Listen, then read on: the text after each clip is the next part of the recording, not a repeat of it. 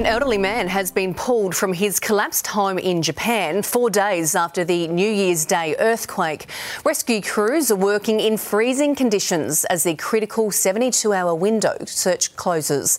At least eighty-two people were killed when a seven point six magnitude earthquake struck.